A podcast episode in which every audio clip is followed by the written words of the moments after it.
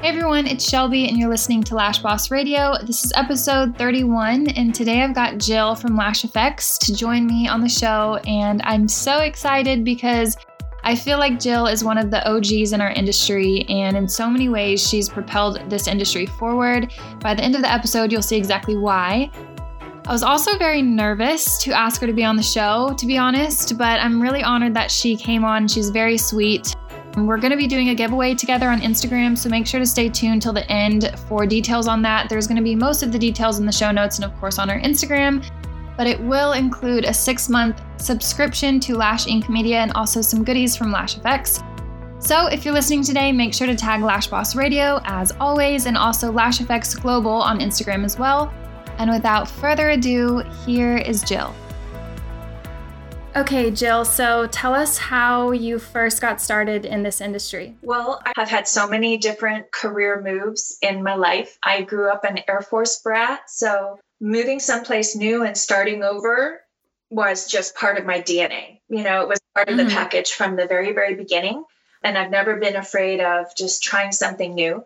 So I worked on cruise ships for uh, many years after a 15 year career in the entertainment industry, singing and dancing and acting. Wow. And when I was ready to come off of cruise ships, I had gone to massage therapy school in one of my interims off of mm-hmm. ships, and I wanted to open my own place. So I opened Gilbert Bodyworks in Gilbert, Arizona, and I had a gal who did permanent makeup there. And she went on a local television show and like the morning shows where they interview mm-hmm. people and bring in demos and things. And she was talking about permanent makeup and this brand new thing that she had been doing, which was lash extensions. So this is in 2005, the end of 2005. And when she brought it into the salon and it was brand new, she had to practice on us, the rest of the people who were working there, to kind of get her skills and her speed. And I said, if you ever want someone to do them for you, I'll do them. And she's like, yeah, you have to go to school for this and whatever. And I'm like, well, I'm sure you do, but I really like, I love details, drawing, sketching, beadwork. You know, I'm really mm-hmm. like good with, for some reason, I can reverse engineer stuff. I like to go backwards in an equation. And so mm-hmm. I, that's how I approached it. And she just kind of said, well, you know, you have to spend a bunch of money and go to a class. And I'm like, well, no biggie, you know, I will, but I don't want to do it. I have an active massage therapy clientele and I run the whole salon, you know, managing it for all of you guys. But, you know, I'd love to get my hands in. And then she went on the, the television show in the morning and um, did a great job, a great interview.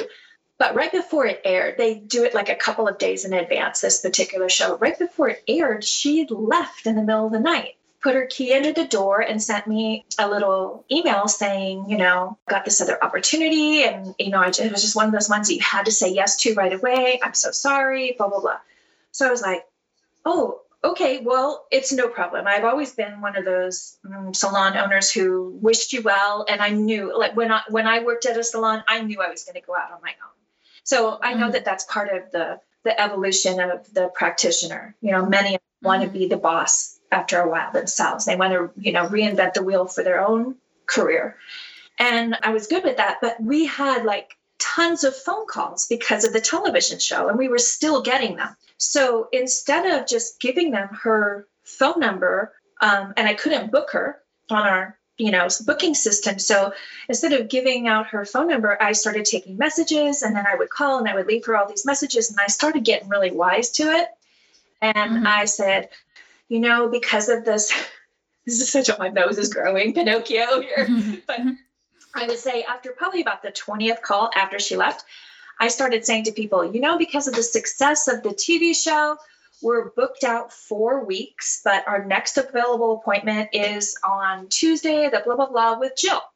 And I, I got my butt to an official class. I had already learned how to do eyelash extensions because the day that I told her I wanted to learn how, I invested in a kit and a DVD. Back then, you didn't learn in an online class, you either learned in a hands on class or a DVD. And I went mm-hmm. with 3D Beauty because I had seen them at trade shows. I had seen Lynn, the owner, who is now a friend. Um, so is her son, Jason, who owns 3D Beauty. I watched her demo. She answered all kinds of questions. So I just kind of went with her. And mm-hmm. then I also went to Las Vegas for a Novalash class. And I so I had the practice with the DVD, and then I went to a class, got my certificate, and just practiced on my mom and my sister, like taking the lashes off, putting them back on, taking them off, putting mm-hmm. them back on. Because I didn't have time to practice on friends because I had a full book of massage therapy clients mm-hmm. and a salon to run. And I just started doing those people. And wow. that is how I became a lash artist. And kid you not, I was really aching because I was a deep tissue massage therapist. My brother's a mm-hmm. fireman, so I had a lot of big guys, mm-hmm. cops and firemen and athletes that were, you know, coming to me. A lot of females as well, but I kind of specialized in that deep tissue. So guys would go, Well, if you could put the pressure on, I'm going to you. And mm-hmm. um, I was just tired and hurting, and lashes did not hurt. And I was so excited and thrilled by it that you could just listen to more upbeat music than the, the zone out music. And I just mm-hmm. rolled with it. And we had this forum way back when called Wake Up in Your Makeup. And I was mm-hmm. already on there because I had been in permanent makeup school. I did soft tap, um, manual eyebrows, eyeliner, lips. And I was, you know, friends with a lot of the instructors because I'd taken their classes. I was part of their uh, their association, and I started talking lashes and how they went hand in hand. And then the conversation grew and grew, and then the girls were like, "Oh my gosh, Carla, who was the owner, kick them off and give them their own chat room."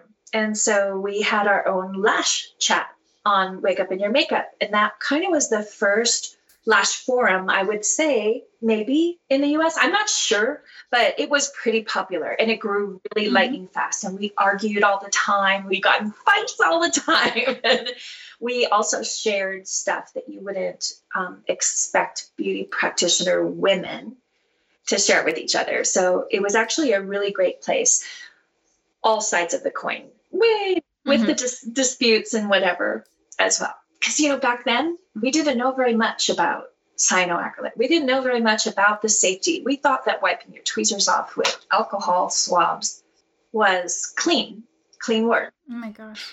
You know, so we didn't even apply the same principles as permanent makeup mm-hmm. yeah. to it. And we got wise really fast by just digging in each other's brains and coming right. up with ideas and doing side research. For sure. I, I can't tell you how many people who have been on the show reference Wake Up in Your Makeup. Yeah. And then later on Lashes Unite. Yes. And uh, and personally, it I remember many years ago when I first heard about eyelash extensions, when I looked it up online, I didn't see a lot about it, but I do remember seeing a forum and I believe it was Wake Up in Your Makeup, but I don't think it was active anymore. It went in and out. Now it's mm-hmm. gone and you can only get at like parts of it because you know it's really hard to scrub stuff from the internet. Their webs are out there. That's another reason why we all have to be very careful about what we say on Facebook because yeah, um, but you it can is. find it if you search hard enough, but you can't participate with it. Like it's not interactive right. anymore. It doesn't work like a chat room works anymore. And there was another right. one called I think Lash Love as well. Mm, there was like two or three in the end, and they before the Facebook group started really rolling. So, when I first got into this industry and I was on some of those forums, you were very, you've always been very active in those forums. And a lot of times people call on you, like they'll tag you and say, What do you think about this? Why do you feel so inclined to continue to give so much of your time and energy to all of these people? And a lot of times, some of these questions are very frustrating or for me to read and answers to read. So, can you kind of tell me how you feel about all of that? Yeah, I love that question because it's true. Every time someone matures in this industry, there's five more new lash artists, and they're going to ask the same things that someone has just answered. And the nature of chat rooms and forums and Facebook posts is that it shrinks down, and only the most active conversation is what you get in your window on your computer, your phone, whatever device you're you're using. So you don't really go back and read through everything before you type and ask. Mm-hmm. And I just had to remember that it's like when I used to work on the cruise ships. If you can imagine saying the same thing over and over and over again, try a seven day run on a cruise ship, being part of the staff there and answering mm-hmm. the same questions, like questions like, do these stairs go up? You know, you're like, you could be sarcastic and Mm-hmm. Or you could mm-hmm. say, yeah, of course, you know, um, which floor are you headed to? Or can I give you more specific directions? You have to start remembering that the people who mm-hmm. ask those questions, it really means a lot to them to get an answer. And it's a risk for them to ask because they are right. telegraphing to everyone that they're a newbie. Right. So if you put yourself in that mindset, and that's what I had to do when I worked on the cruise ships, is I had to answer every question like it was the first time I ever heard it and like it was the best question in the book. And that's how I approach mentoring people. Every everybody always says there's no stupid question, my you know open door policy, but they don't really remember right. that open door policy and no question is a silly question means that you have to just remember that your frustrations or your um, 2000th time you've explained that adhesives don't dry, they cure in the presence of moisture or whatever it is. Mm-hmm. You just have to remember they're a human being who like risked asking you. So when people do tag me and I see those tags and I go back, yeah, I'm alone in my living room or outside with my horses or whatever, and I read it and I go, oh, here we go again. But I will mm-hmm. never ever do that to a person or in yes. I'm saying this on the podcast, of course, and I'm, I'm not saying that anybody who's ever asked me a question, I felt like that or I felt like they were, you know, a lesser yeah. lash artist, but it's the human nature truth of it. Yes, of course, I feel the frustration of saying something the the same time, but it's also an opportunity to rephrase it and try and put it in a different mm-hmm. way. So maybe a different kind of ear will hear it or read it better. I think some of the most frustrating thing on forums, though, is also just so many conflicting views on something that is scientifically proven. Right. Or just regurgitating in- information incorrectly, perhaps. I don't know. But I see a lot of times where there's a lot of different views, and that's normal. But when you try to give your two cents, and sometimes I get in little scuffles on forums when I choose to engage. Right. And that's a little frustrating to me too. To everyone. And me too. I've gotten it. That's why I said in the wake up in your makeup thing. We oh my gosh, we didn't know how to handle ourselves on keyboards then. not in 2005 and 2006. We did not know how to mm-hmm. like internet and social media etiquette didn't exist. We fought. Mm-hmm we we people called each other names and just out of frustration. It was just and if you went and you read it like you landed on it fresh like just walked into a room you'd be shocked. But if you were in it it was just passion. It was just mm-hmm. like you arguing over the dinner table with relatives about something on the news. So we can still kind of go there and get there. And some people just i think type before they think that it's mm-hmm. not just a conversation with the person who's showing a countering opinion or position on something it's thousands and thousands of other eyes and ears that are watching um, mm-hmm. the behavior so i always try i'm so human like everyone else and i have bad days or days i don't nights i don't sleep as much as i need to but boy we have to just remember that taking the high road but staying authentic to what you believe is the right thing to do. Yeah. mm-hmm. I, I recently got into it with someone. I wouldn't say get into it. We didn't really argue, but we definitely had a standoff, you know, one mm-hmm. view and an opposing view. And I never, I learned my lesson over the years not to find or seek out those kinds of conversations. But when someone tags you and brings you in, I feel obligated to answer. Otherwise, I'm leaving a student. It's usually one of my past students who tags me or brings me in, or a friend. Mm-hmm. And I don't want to leave them hanging. So mm-hmm. I'll say something and I'll, and it maybe is the opposite of what the original poster said or the first bit of advice said. And recently got into uh, just a, you know, one of those things. It has to do with like the way we innovate. Not everyone's ready for innovation when innovation comes out.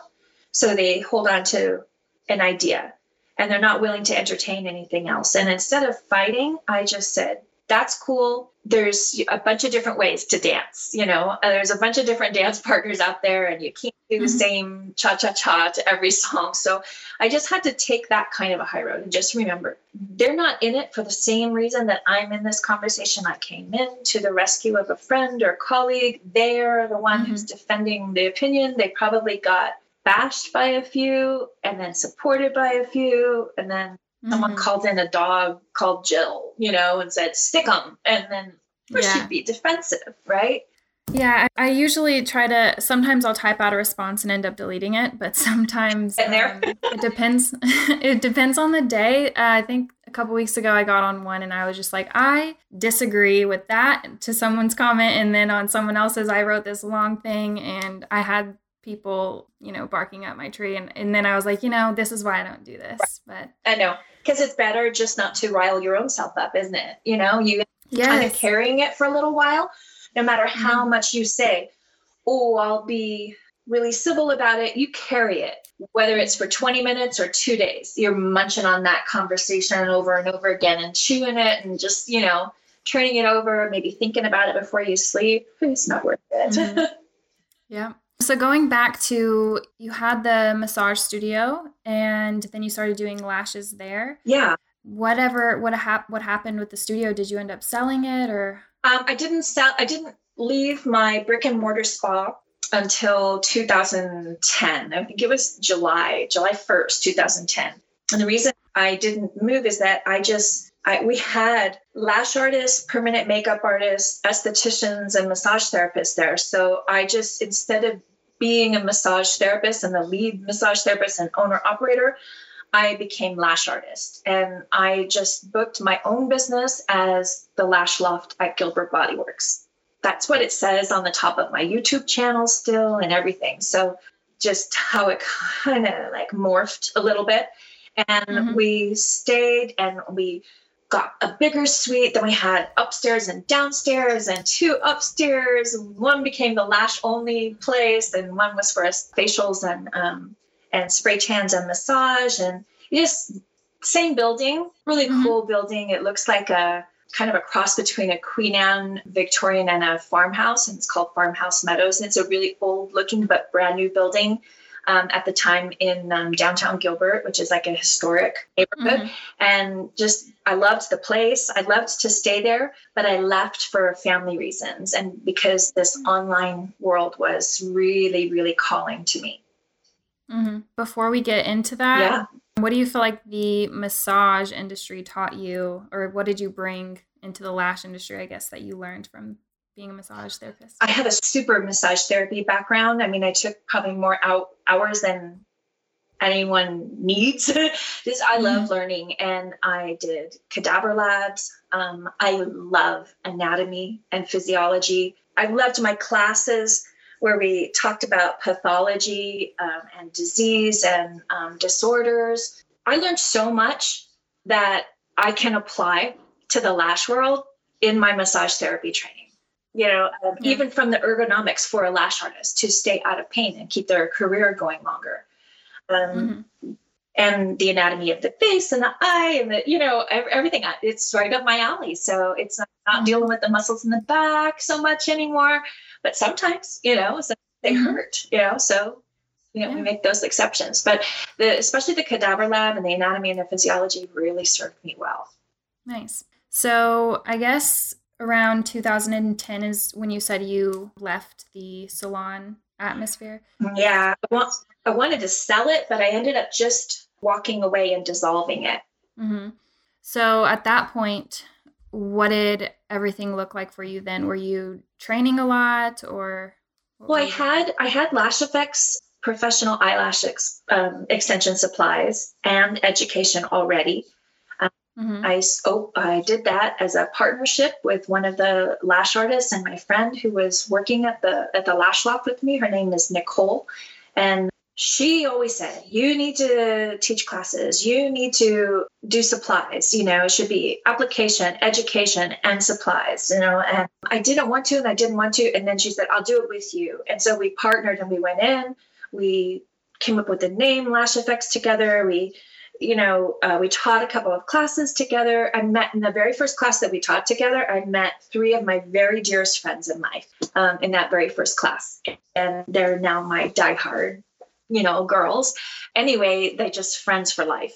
And she ended up wanting to go her own way after a while. And I, uh, I think opening her own spot or something.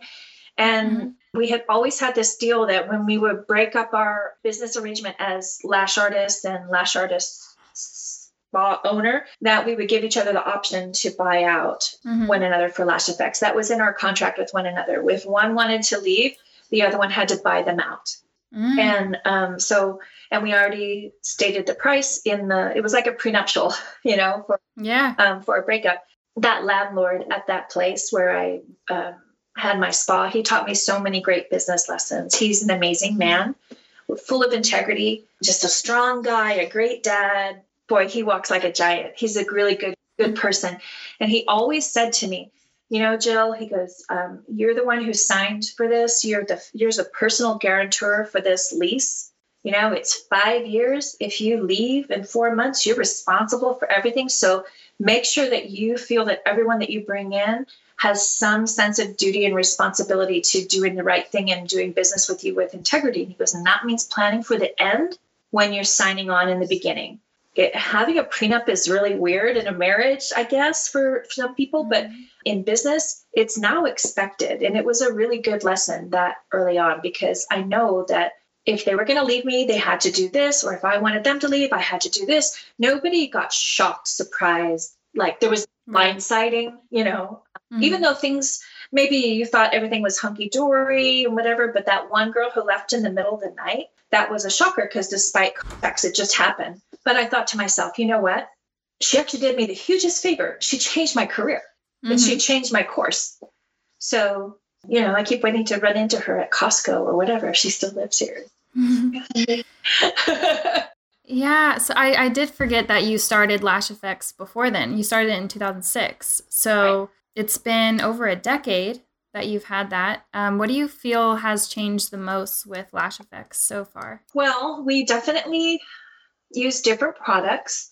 I'm a loyalty person, and so I love mm-hmm. to stick with the same manufacturer, the same, you know, brands and stuff for more than anything like consistency and quality control because mm-hmm. it's really rough on a supplier to say, oh, here's the newest, blah, blah, blah, blah, blah, when you also, as the supplier, don't have the customer service to support you if something goes wrong with it. Mm-hmm. I am the US exclusive distributor of Beautier, which is a brand by Beauty Works International, and they're amazing. And I've been with them for a long time, even within a, a previous company that I used to buy some supplies from but back in that day when I started out, I didn't just have one supplier. You had as many as you could because you were you were looking for who would return messages. You were looking for who would send you something more quickly, you know, or mm-hmm. so you tried on a lot of relationships and some of them were really disappointing and risky there wasn't any such thing as like a TrustPass or anything like that or a you know shield of mm-hmm. integrity or gold seal member or whatever back then so mm-hmm. you could lose a lot of money and a lot of reputation if you chose the wrong thing but mm-hmm. i'm with a company that i've been with in in a way for a very very long time. The um, the person who is in charge of all the overseas um, marketing and distribution, and is in fact now in charge of the company, is an amazing woman, and she she sends Beautier all over the globe. It's huge in Russia. It's it's you know it's it's all over the place.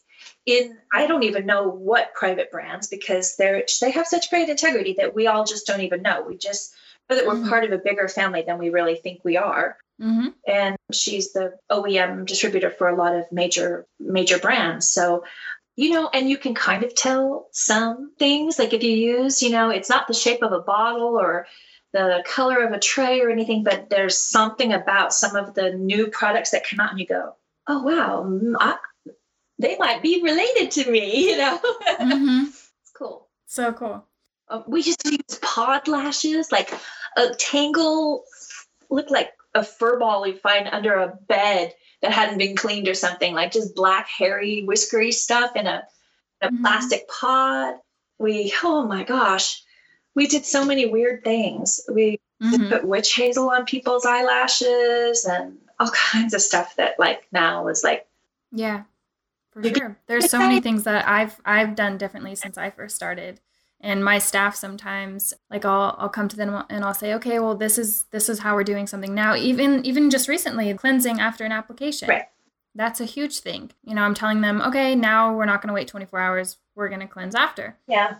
And they're like, well, why? Like, and you know, and now we it's after you educate them, then you have to educate the clients. And yeah, it's crazy how much things can change that's kind of what you were saying before when you said like it's like when people it was very frustrating when people are just repeating and echoing what someone said to them but we did that by whatever you were yes. taught you just turned around and said yeah. that like it was the law no one ever proved mm-hmm. it to you or showed it to you or showed you the authority who said so that's true that's so true so what else do you foresee for this industry like happening in the near future? Well, I really I think I'm not afraid of new, better, less expensive, you know, things so long as you're not sacrificing quality. Mm-hmm. So, I think probably the newest, you know, party conversation about lashes is like pre-made and pro-made and and you know, custom made fans.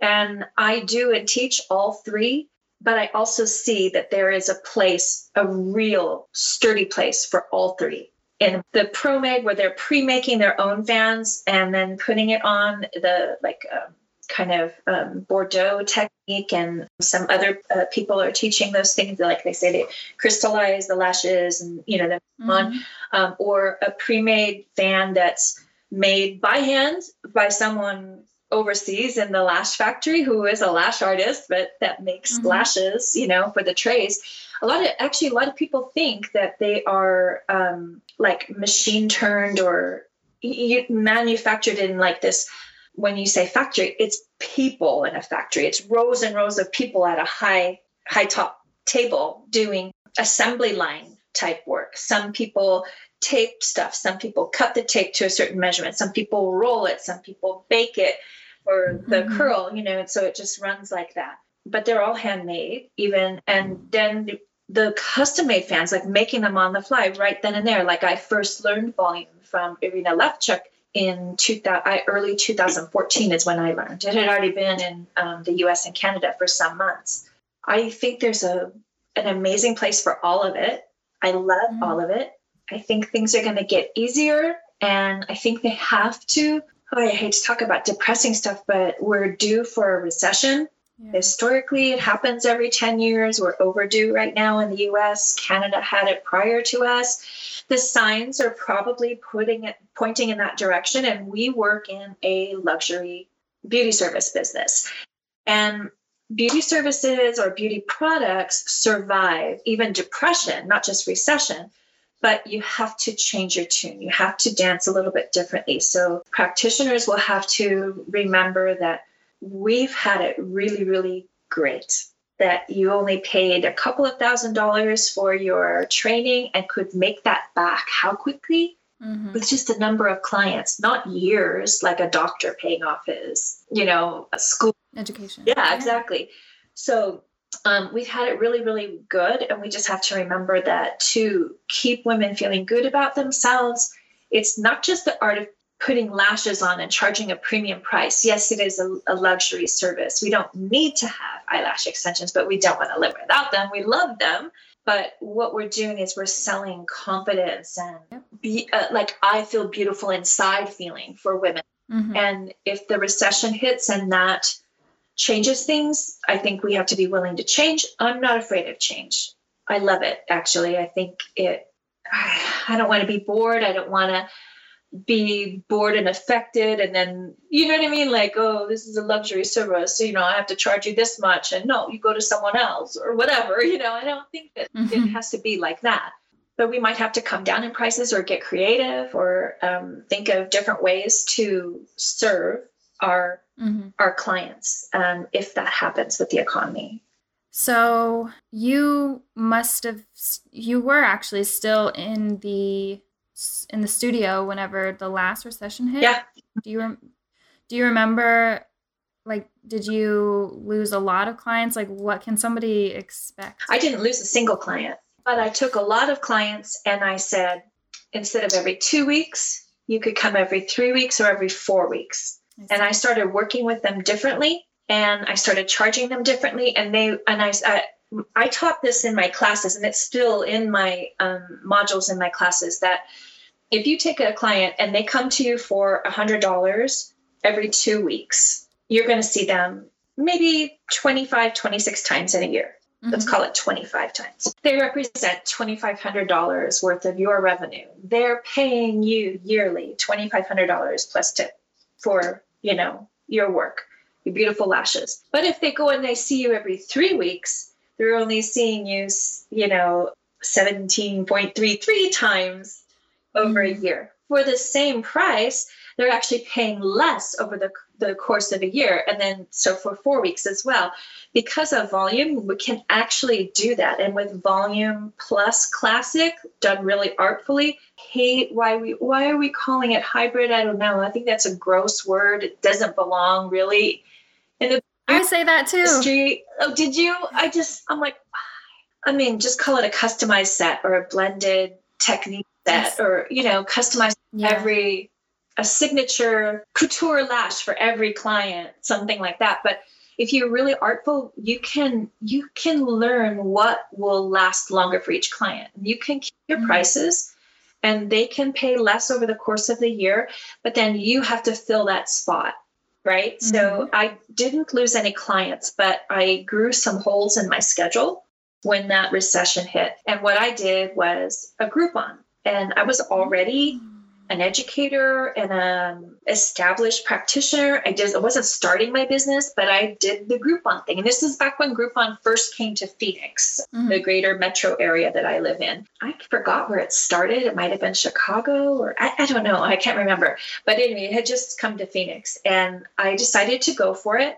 And I was wise enough to hear and take the advice of someone that said, do a Groupon that's really attractive, but have an upsell that would make a meaningful difference to you if they decide to do the upsell.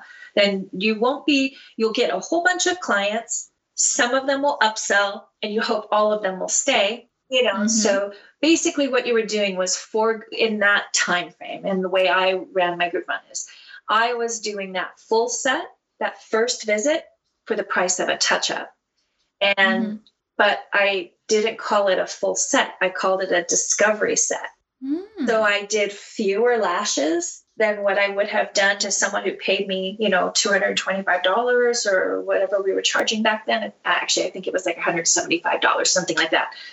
But I just then I, I, I offered them to upgrade it if they wanted you know smart for mm-hmm. another mm-hmm. fee the same price it would be like using two groupons for a full set one groupon for a discovery set and then they would have va va voom you know and mm-hmm. many took me up on it many didn't but i was so busy that's when i started lashing like lightning like i was doing my groupon sets those were 45 minute appointments that means i was 35 mm-hmm. minutes on mm-hmm.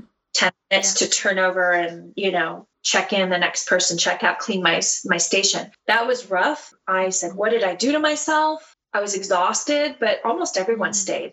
And I had people driving like an hour, hour and a half to commuting to come and and continue their lashes. So by the time I actually left, which was pretty shortly after that, a lot of people asked me, did was the Groupon the end of your, you know, was that the last straw in your business? Is that why you walked away from the brick and mortar? And no, I, I think someone recently, it might have been Jamie at Lash Base, was saying like like a, a, a good solid book of clients is no more than 100 people for a lash artist. Otherwise, like, what are you doing to them? You know what I mean? Like, you yeah. just can't physically do it. But mm-hmm. I had 173 people. Oh my gosh. that were my clients, not just one time. There was more than mm-hmm. that if I counted those. So I found three lash artists in this greater metro area. The girl who was going to do my lashes for me, and two other girls that lived in completely different areas. So it was like this big triangle in our big metro area. And I didn't sell them the clients or ask them for a fee. I just referred my whole clientele to these three people. Hopefully, one of those is near you, either where you live or where you work. They're all three accepting clients right now, but I would call sooner rather than later you know, and yeah. gave everyone 30 days notice that I was wow. not going to be doing that anymore. And I didn't leave the industry. I just I left to grow Lash Effect supplies and right. education. And mm-hmm. I was so scared. I was so scared to leave my amazing income and my life, how I knew it, that I had to do it for my daughter who was growing up and who was being dropped off to school. Then I'd run to do appointments and then I'd go and I'd have a hole in my day to pick her up and I'd take her through the drive through at McDonald's and I'd sit down and I had one of my treatment rooms that had a couch, a computer, a TV, and a toy box in it. And it was her room. And then we wouldn't be getting home until it was time to feed her one last time and put her in the bath and go to bed. Mm-hmm. And I thought, I was really feeling like a heel. You know, yeah. I didn't think that that was a very good mommy daughter relationship. Mm-hmm. Husband um, is an executive chef, so he worked even longer hours than I did. And I thought, what the hell? You know what? Even if I decide to go back to it and get a brick and mortar later, right now, her childhood is the most important thing. And I, I don't want her growing up and becoming a teenager to be like her mom is just this businesswoman that she knows, mm-hmm. you know? Right. Right. So for sure. That was the main thing. And it was hard to make the rent and stuff at the end too, because um, all my practitioners and stuff, they were all going off and doing those um, signature salon studios or Sola salons where you mm-hmm. could have like rent a room as big as this for a very affordable price and run your own business within it. Mm-hmm. And they were ready to run their own businesses. But I had that old thing with the multiple rooms and the reception and the, you know, yeah. That overhead was hard yeah. to keep up. For sure. When the troops were dwindling. so I don't know if I'm re- remembering correctly, but I think you may have been the person that got your hands on a scale or had access to a scale for di- different diameters. Am I right? Um, well, uh, one of the people, when I learned about volume, Russian volume, we talked about equivalencies. Like there was mm-hmm. a, a chart that got written out, and we were all taking pictures of it and jotting down notes and stuff. But I knew that it was not just a medical scale, but it was like a really expensive piece of equipment that had to measure weight in it's called ohm. We don't even use that. It's a Latin thing. We don't even use mm-hmm. that measurement of weight. But I took the Beauté lashes in 12 millimeter. Someone had done this in Russia prior. It might have been Olga, mm-hmm. who uh, the Olga who kind of originated the volume, or mm-hmm. one of the other like really first generation volume lashers. But someone did that and that's how everyone had that equivalency chart. It wasn't talking about volumetric equivalencies, it was talking about weight in the beginning. So it was mm-hmm. passing on. And if people rounded up or rounded down, maybe it got a little bit, the story got a little changed a little bit. So I thought, I want to know. Even if mm-hmm. my brand is different than, you know, Courtney's at Sugar Lash or uh, I don't know, any one of my colleagues um, out there who also sell lashes, I just wanted to know with mine so that when I taught my students, I could say, you can use this as a basic comparison. It's true to form with certification for my brand. It's probably fairly close mm-hmm. for one for any of the others that you use. I always teach with like not trying to create brand babies. I believe that lash artists need to be in control of their back bar. And mm-hmm. they may love lash effects, but they may buy a something something from someone else. And I don't want them to ever feel like they can't tell me or ask me a question about it, I'm willing to talk about. Sure. And share information about anything except for my suppliers, mm-hmm. you know, mm-hmm. and my bank account, whatever, you know, mm-hmm. my love life. there's some mm-hmm. secrets I keep, but not very many. Mm-hmm. I'm willing to talk about it all and support it all because I think we'll just lift each all up, everyone. Mm-hmm. So, yeah, I sent my lashes off. I did buy a scale that costs multiple thousands of dollars and it was not accurate enough. I kept getting similar weights that I knew it, that couldn't be right. And so mm-hmm. I called a lab and I actually called quite a few. I called one of the manufacturers who sells these um, microscales and I I said, you know, this is what I need. I need an eyelash to be measured, not length or diameter, that's already done, but the weight of it.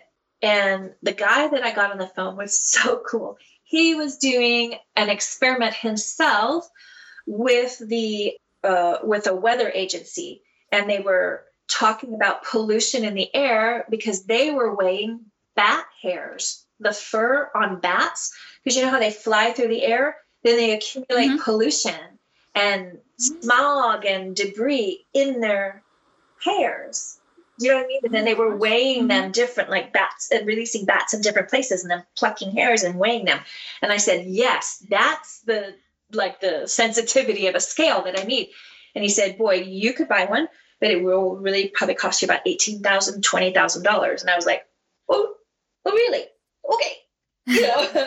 I don't need to know that badly, you know. Yeah. But I sent off to a lab that measures aerosol mists and all kinds of things for the medical field mm-hmm. and nanomist size molecules and whatever. And they had the facility. And so I paid sort of dearly for that, but it was worth the information, mm-hmm. I think, to, and the understanding. Now, it's not that I don't believe in it, but I don't rely on weight as much as I rely on the amount of lashes that you're putting around the natural lash because when everyone says like oh you know it could take 16d or it could take 24d and a you know 0.03 lash and i'm like sure maybe the lash can hold it up but that's going to be a chunky monkey at the base because mm-hmm. you think of all of those synthetic lashes like a bundle of pencils how's that going to wrap around the lash three or four times it's going to wrap we don't do that with our tweezers. So really what it's making is this semicircle that's built up like a three-dimensional arc around the lash and there's an edge that people could feel, pick off, you know, all kinds of stuff. So now we talk about volumetric weight or, or volumetric size, and that's like what would fit in a certain size cone representing the natural lash. How many 0.03s would fit in the equivalent of a 0.15 lash. And we all sort of agree that a 0.15 lash is a good and healthy lash to use. Mm-hmm. Some people use less, some people do use more, even though there's a lot of people in the trend that don't use don't use 0.20s, don't do 0.18s, whatever. But 0.15 is pretty acceptable. So that's where it all started. My friend Miranda Tarpey, whom I love, I hope you guys have all heard of the volumetric calculator. It's an app and it's amazing. It's super easy to understand what's safe. So that's an easier way. It levels the playing field between all the different brands. We would have like these slight variations when you're mm-hmm. weighing the the ooms that that the lashes weigh and how many are equivalent. If you talk about the volumetric space, you're pretty safe. Right. It just makes it simpler. And it is not a simple equation. mm-hmm. V equals, you know, uh, pi times radius squared divided by three. So not everyone loves to do that kind of math, and but the volumetric calculator does it for you. And so it's really fun to use. So look it up. I think it costs ten dollars. It's the best ten bucks you'll ever spend. Nice. Okay. So I had a question. I don't know if you would know the answer to this, but I heard something a couple years ago that some suppliers, I'm sure not all, will put a point. 05 label on 0.06 lashes. They will put a 0.03 label on 0.04 lashes. Or no, no, no. 0.04 label on 0.03 lashes. So the story was that there's really only like the 0.07, 0.06, 0.03. Is that so I can't I can't tell you definitively if that's true or not, but my manufacturer Kay, before she started providing 0.03 lashes, she did 0.07s, then there was 0.10s. I asked mm-hmm. for something in the middle, 0.0875. Now there's 0.06s, mm-hmm. and she was like, "Come on, she goes, Do you think honestly that do, have you ever seen how the lash fibers come? They look like bundles of yarn. Right? Yes. Yeah. So they're mm-hmm. wrapped up in paper and they're sold by kilogram, right? So they're sold by weight. However many mm-hmm. thousands or tens of thousands, it's ten, hundreds of thousands of lashes, fibers fit in there. And they're only about this long. And then they're mm-hmm. they're cut to measure, curled to measure, and every company has their own like gauge of what a C curl is or what a D what a D curl is or whatever. So, mm. and some companies measure them first before they curl them, and some companies measure them when they're curled, so they're a little bit like 12s could be really long with one company and could be quite medium with another. Mm-hmm. But she was saying the same thing. Basically, she was like, "Really?" She goes, "You think that there's there's bundles and bundles of fiber that are 0.03 and 0.04?" So I kind of tend to believe that, but I'll tell you, I haven't asked her that hard and yeah. black and white. You know what I mean? Like, is that true? But we talked about it many times, and she talked about it in Q's and Q and A sessions at Global Lash Summits and other, you know, um, conferences and Lash Artists International. And yeah, I kind of do believe that, and I don't believe that they're trying to pull the wool over your head. I believe here, here's what the thing is: those fibers, the PBT fibers, they are not made for the eyelash extension industry. Eyelash mm-hmm. extension industry is a niche industry in the beauty industry. Mm-hmm. Health and beauty is the bigger one. So you have health and beauty, brushes, hair irons, you know, every shampoos, everything. Mm-hmm. Then you have health, then you have beauty, and now cosmetics, and then eyelash extensions is like a niche, a niche, like this piece of pie gets getting smaller and smaller. And we, it's our world. We think it's a big deal, but in the overall scheme of things in the beauty industry, it's a small amount. And they mm-hmm. are not made specifically and expressly. Neither are tweezers. Sorry, they're made for medical, they're made for clockmakers, and we adopted them. You know, and sure, you can get a specific shape or a tweak made or, you know, all kinds of mm-hmm. other things and customize them, but they don't just have like, I mean, tweezers were not made for the eyelash extension industry extension, right. extension industry is new. We're off label using many things. Our right. lash fibers are brush fibers and toothbrush fibers. So co- synthetic cosmetic brushes, blush brushes, kabuki brushes that are not made of goat hair or animal fur are made mm-hmm. of PBT fiber. Those are the reason why we have two tone is because they have the white tipped ones, right? And they can dye mm-hmm. the white tip. So you have black on the bottom and mm. red or green or purple, whatever on the top. All of the colors are white fibers, white brushes that are dyed and then permed. Wow. So, yeah, I mean, like if you're with a manufacturer who uses a name brand fiber, like say they use the same fiber as Oral B toothbrushes or MAC cosmetic brushes or, you know, Kevyn Aucoin or, you know, whatever, um, like mm-hmm. a, a name brand um, then you're probably getting a high quality fiber that probably is truer to its label. But many of these factories, they're just they're making for so many brands and so many labels that maybe they order, okay, we're we need more 0.03 fibers, and they could be making it with 0.05. Mm-hmm. They're not going to measure them at the factory, at the lash factory. They're not measuring the diameter. They're not. But we can kind of see. You know, we can actually, we're really good at the small mm-hmm. details. Mm-hmm. That's our life, right? So we can mm-hmm. see, hmm, that's not a 0.05. That's more like a 0.10, you know, or mm-hmm. we can kind of gauge, but we we really don't know exactly. Right. Isn't that sad to say? But you know, it's true. So let's talk a little bit about Lash Inc. Media. I know you're the executive producer. So, how did that all come about? What is the purpose of it? And what exactly do you do? Well, I, I was so excited when I heard that Louise Tierney, the owner and CEO of Lash Inc., was looking for a editor for USA Canada. Um, she was talking about it at the first Hollywood Lash Conference. I think this is going to be the third one coming up this June. And I said, I took her aside after the day was finished and I said, I don't know how many hats have been thrown in the ring, but I'm officially putting my hat. I want to do that. Mm-hmm. I've done two magazines. Th- oh, sorry, four magazines for my events. And she goes, mm-hmm. Oh no, I've seen them. She goes, Okay, the, it's the job openings. It's done. done. Yeah. She goes, It's actually, you know, so uh, we'll have to do. You'll look over the contract and the, you know, the opportunity and whatever. We'll see. But for now, I'm not looking anymore. And I'm like, Okay, cool. So for a year, I put together those issues and I was involved in five of them, four issues for USA Canada, and then their first best of. And I loved that. It was wonderful and beautiful. But I really, those issues were all also on digital. So you could look at it on your phone, on your iPad, on your computer. And mm-hmm.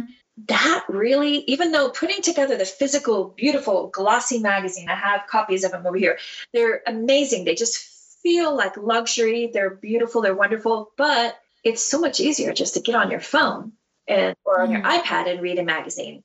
And I thought, you know, digital is where it's at. Our kids mm-hmm. are all online all the time. I'm doing more and more stuff online. We are booking our appointments online. We are everything, texting instead of calling people. Uh, you know, this is, I'm not gambling on this. This is not a risk. That is the way the world is going. Now we've got artificial intelligence, you know, we've got mm-hmm. virtual reality, augmented reality, all of those things. They're coming, they're already here. We're already using it and being used by it, and you don't even know it. I could talk about something, and in my Facebook feed comes the ad for the very thing that I'm talking about. Yeah.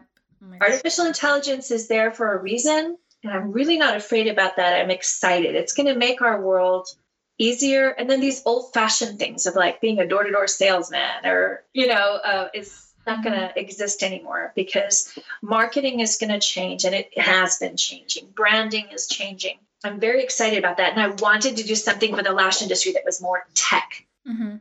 Tech on our end, as in we're putting it together technically, but ease of use in the palm of your hand for everyone else. And podcasts like yours are amazing. And I'm like audio, video, engaging branded games, you know, entertaining videos like uh, like your own version on the app of TMZ or whatever, you know, like uh, everything. Mm-hmm. It's just it could be so fun. So I pitched that idea to Louise. I said, I don't want to be editor of the magazine anymore. I did it for a year. It's amazing, but it's so hard to I, it would break my heart to ask my friends in the industry to buy an ad for my magazine. Do you know what I mean? I felt like right. I'm already a salesperson and manager and owner of a sales company for lashes. I don't want to. I don't want to call up my colleagues and friends and say, "Would you buy a magazine ad?" You know, I don't know. Mm-hmm. I didn't want to do it. So what I wanted to do was create something on a subscriber basis that was digital. So we have audio. We don't have a podcast on there. We have audio articles. So we take mm-hmm. all of those past issues of Lash Inc. and then all of the um, international versions of it. And I've done a lot of voiceover work. So I do a lot of them myself. We have this amazing guy named Ravi. He lives in Scotland and he's got a beautiful voice and he worked for BBC Scotland and he'll be reading and doing some of those as well. And we'll probably be hiring some voice talent soon. Lash Media is pretty new. Um, we've only been in existence since September. So we really have only had one quarter of, you know, content. And I'm just super excited how it's growing. It's we've got all of the all of the digital issues in the palm of your hand in one place. So you don't have to subscribe to each one. They're all there. Uh, Lash Laughs channel with funny videos. We have VIP courses, which uh, world class speakers and educators are giving anywhere from 10 minutes to two hours of their time to teach people, the subscribers, lessons. Um, some are business lessons, some are um, technique lessons about lashes. We have a channel called App Attack where we explain how to use certain apps to create the things, the cool things that you see on Instagram and you know Facebook that that PR agencies create for people. A lot of people know how to do it themselves, and as soon as they put it in a forum or a group, everyone's like, "Oh my God, how'd you do that? What app is that?" You know. So we mm-hmm. take them through how to literally do it, not just what app it is, but you know what platform it's available for is it free? Is it uh, are there in-app charges? And this is what you can make with it do with it. Nice. I saw that to subscribe it's like a dollar your first month and then it's $20 after that right? Yeah yeah we want to put it in everyone's hands. We wanted to do it for free at first but i told louise i said i think it's better to do it for a dollar because then they have already provided their credit card and you can cancel at any time. It's no problem. But we don't have to then go chasing the business side of it, you know, for me, it's just a better model. You've right. gotten their their permission. You set them up on an automatic billing that won't start for 30 days. Cancel anytime. There, you don't have to give 30 days notice. You don't have to have a reason. If you want to cancel it, you cancel it. There have been some people who cancel. I always write back and I'll say, you know, thanks for being a subscriber. If you have any specific feedback for us, please, you know, we're all ears. And um, most of the people who have subscribed just said, gosh, I just, it was Christmas coming and I couldn't see twenty dollars being taken out again when I when I can't remember to get on it. I can't remember mm-hmm. to get mm. on the app because every Monday there's new new content push. So in this next quarter, so Q1 of 2019, the second quarter of this existence, we're going to be a little smarter about reminding people in an entertaining way that there's new content and to click on your app, you know, because you mm-hmm. have to open the app for it to deliver. Right. You know, I can't do that for them. They have to do it. So we're going to make it more fun and more easy to remember. Uh, and we'll tell them, tease them what's coming up, what's this week's content role, you know, stuff like that. So for sure, we're learning. yeah. So, with you being so involved with the Lash community, I know you're often asked to help with conferences and you travel a lot for those. You've been a judge and yeah. So, are you still actively involved in that? Do you enjoy doing those things? Do you like speaking? I love it, but I'm doing far less of it. Up and including 2017, I was doing so much international travel and working with my time and energy so much for other people's events that it really hurt my health and my mm-hmm. personal life. And not like, you know, divorce or anything like that, but just happiness factor and stress yeah. and stuff. So I hope you don't mind. This kind of segues into something I really want to talk about about the for sure, you know, the complexity crisis. Yes. Once you take on so many things that you are excited to do that you feel like you need to do i should go to this one i need to say yes to this because i want to stay relevant i want to I, I, still want to be a mentor to new people I, how are they going to hear about me if i'm not going to be there speaking at the conference or judging that contest or whatever i i learned that it's okay to say no mm-hmm. that if you say no more often than you say yes you're still relevant you're still important, but you have more time to be healthy. You have more time to sleep, hydrate, eat right, be outdoors. We are indoor in a chemical surrounded indoor people as lash artists. We got our heads and faces hanging over cyanoacrylate vapors. And, you know, if you work in a hair salon as well as it being a lash salon, there's other things, you know, mm-hmm. you're constantly indoors and there's not very many more hours today when you add up your work hours, your travel hours, and your sleeping hours. When are you going to get outside? You know, I was mm-hmm. doing and then traveling and exhausting myself because of time zones. I had this moment where my health suffered and my attitude suffered. And so I went to the doctor because I just was in tears and confused and really greatly upset. And, you know, she said, you, what you're feeling the physical symptoms that you're feeling, the discomfort or pain or whatever you're feeling. She goes, it's anxiety. Anxiety will create real pain and real health issues in a body. And I'm like, well, I believe that. I have a massage therapy background and yeah, I believe it. She goes, well, you're experiencing it. You need to look at yourself. You're it's happening to you. So I've pulled back on a lot of stuff and I'm not traveling as much. And I hope the world will still think that I'm relevant and that I'm thinking oh, moving and shaking in life but i i also feel that it's a good thing for some of us to pull back and allow the new generation of experts the people who are winning the championships that we're judging to step up and take their moment in the limelight. It doesn't mean that we don't count and that we aren't worthy businesses to do business with or teachers or educators or mentors but it's time. The waves are keep mm-hmm. coming and uh, why would we push them back when we were promising them? You know what i mean? Mm-hmm. that will will take bring them along. So it's time and it's time to pull back a little bit um, this year i'm only going to a couple of things and i'm doing a lot online.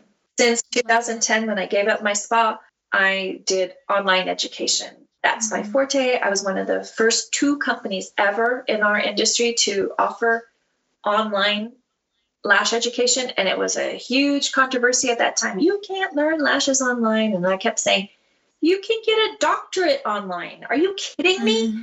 yes you can. Not everyone will learn that way or want to learn that way but it's a vital valuable way to learn you know? So sure. i know that that's my jam. I know that that's my spot. Mm-hmm. i think just that whole part that you were just talking about is going to speak to so many people because I see even in myself sometimes I I put too much on my plate because I feel like I have to in order to like win. And hustle it's, grit yeah. yeah it's just this sick game that you're going to keep playing with yourself. And I see a lot of other people doing it online too. They'll take these breaks and they'll they'll come back and they'll say, "I'm sorry. It's just I've been so anxious about what to post and I haven't known what to post, so I just don't post at all." And it's really sad. I crashed or I took time out for my health yeah. or yeah, it's a mm-hmm. crisis. Mm-hmm. We're if you're watching what's going on in the lash world, there are people who are posting on their Facebook with their own arm with an IV in it, or that they've had, you know, mm-hmm. happen to them. Or those are these. Some many of them are my friends. It's not my story to tell, but I can tell everyone what happened with me. I had a severe panic attack on the verge of leaving to go to Croatia last year for Lash Challenge Croatia. And right immediately afterwards, I was to stay in Europe and go to League of Lash Masters. Well, I had to call my friends and colleagues at the last minute and say, mm-hmm. I can't come, Peter, Martina, I can't make it. I'm at the doctor's right now. I'm in tears. I'm in panic mode. And I feel, I'm not exaggerating, but I thought that my, I thought I was going to have a stroke because I felt such pressure here in my neck and throat and my eyes.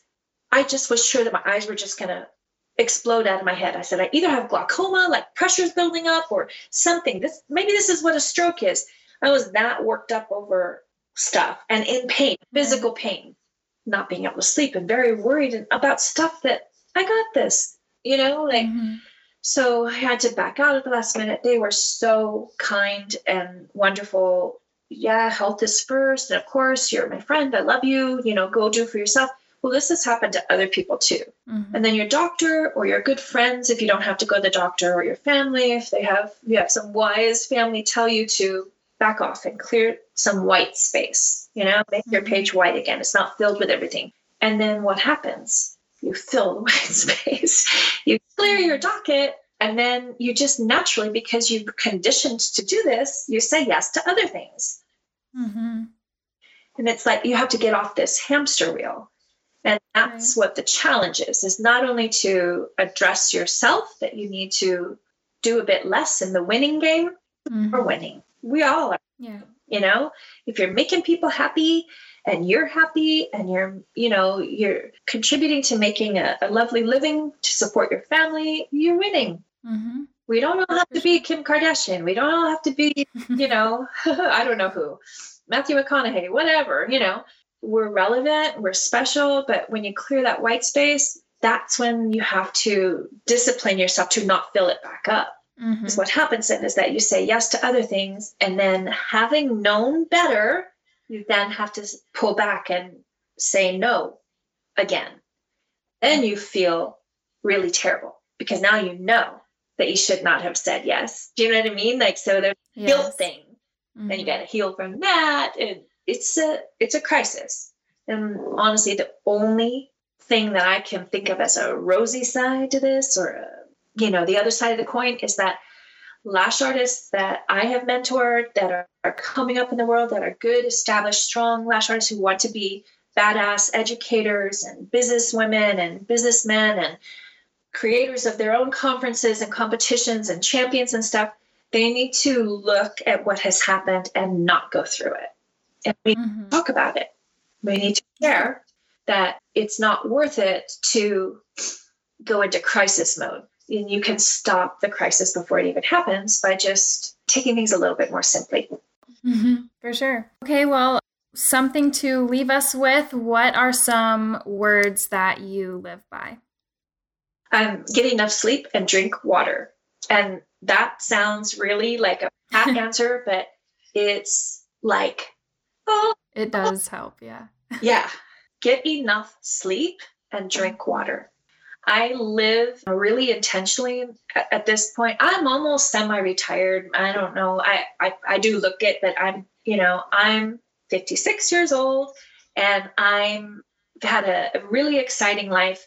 And part of that really exciting life was not sleeping enough and not drinking enough water, even though I was a massage mm. therapist and at one point an athlete those two things have actually been two of the most important things to heal me in my mm-hmm. in my crisis my physical part of my crisis if you can get enough sleep and you can hydrate yourself you can do the next linchpin habit linchpin habits are really amazing. If you adopt them, it could be as simple as making your bed, mm-hmm. you know, or getting dressed before you go downstairs. That one good habit will give you such a sense of accomplishment when you don't do things like that on a regular basis that you're ready to take on the next one. Drinking water, a little bit less coffee, you know, mm-hmm. exercising. Everyone that's in business says there's no time, there's no time. I have the same number of hours in my day that Oprah has, and Oprah is killing it. and uh, she doesn't look like she's going without sleep, mm-hmm. you know? so I'm going to just make sure that I take care of the simple things and keep a linchpin habit foundation going. Thank you all for tuning in today. And if you would like to win some Lash Effects goodies, you can head over to my Instagram and see the giveaway that Jill and I are doing. All you have to do to enter is say your favorite part of the episode and tag a friend in the comments. It's very simple. You can also head to the show notes and see some links that I have for you there about Lash Effects Academy and also how to subscribe for Lash Inc. Media that we talked about on the show today. I hope that you all enjoyed this episode and got a lot out of it. I will see you back very soon for the next one.